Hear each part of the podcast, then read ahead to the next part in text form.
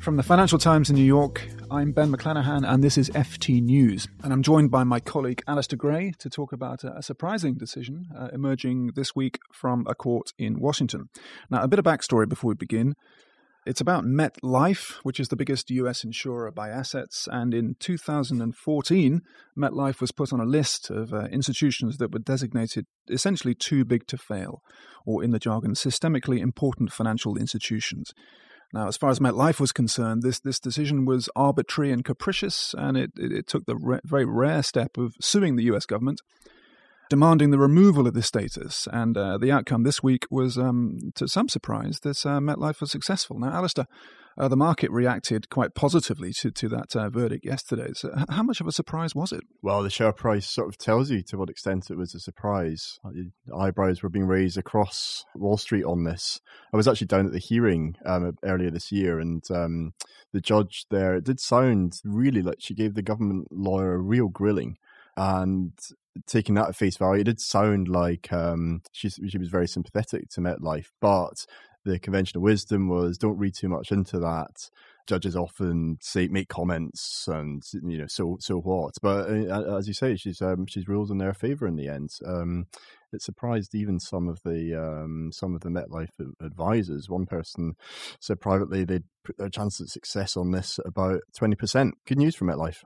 Yeah, very good news. Of course, the, the, government's going to appeal. So, so what happens from here? Is is the whole regime that set up this designation is that is that now uh, under under threat. Well, the big question on this, the MetLife situation specifically, is is actually whether the, the Treasury will appeal. The Treasury um, statement was quite carefully worded. Right. The word appeal was conspicuous by its absence.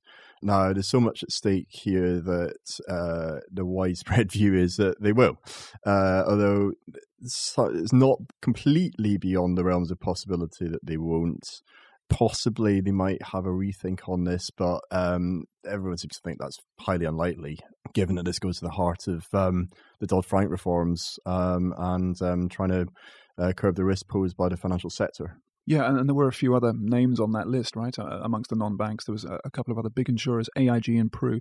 Uh, AIG seems to have little problem with this uh, regulatory regime. Pru, I'm not, not quite sure. But, but what does it mean for those guys? And that, will they be emboldened by this victory for MetLife and, and uh, sue the government themselves? Well, the context here is that um, AIG was brought to its knees and back in 2008 had to be bailed out. So it, it would be remarkable, to say the least, if uh, AIG itself got out of this designation. Having said that, it has changed its business radically uh, since then.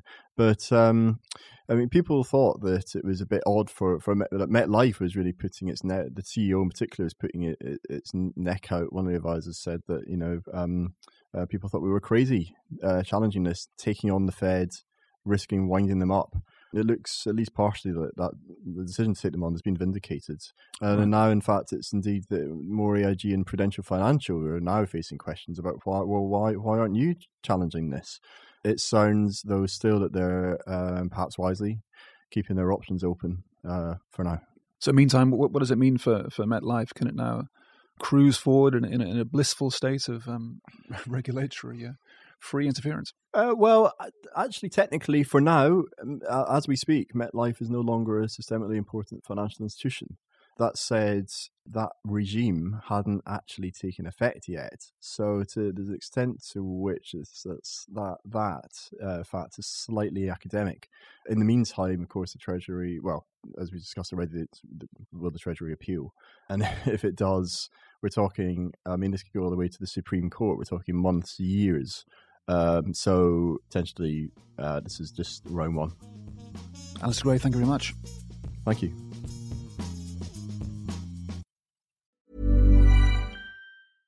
Support for this podcast and the following message come from Corient.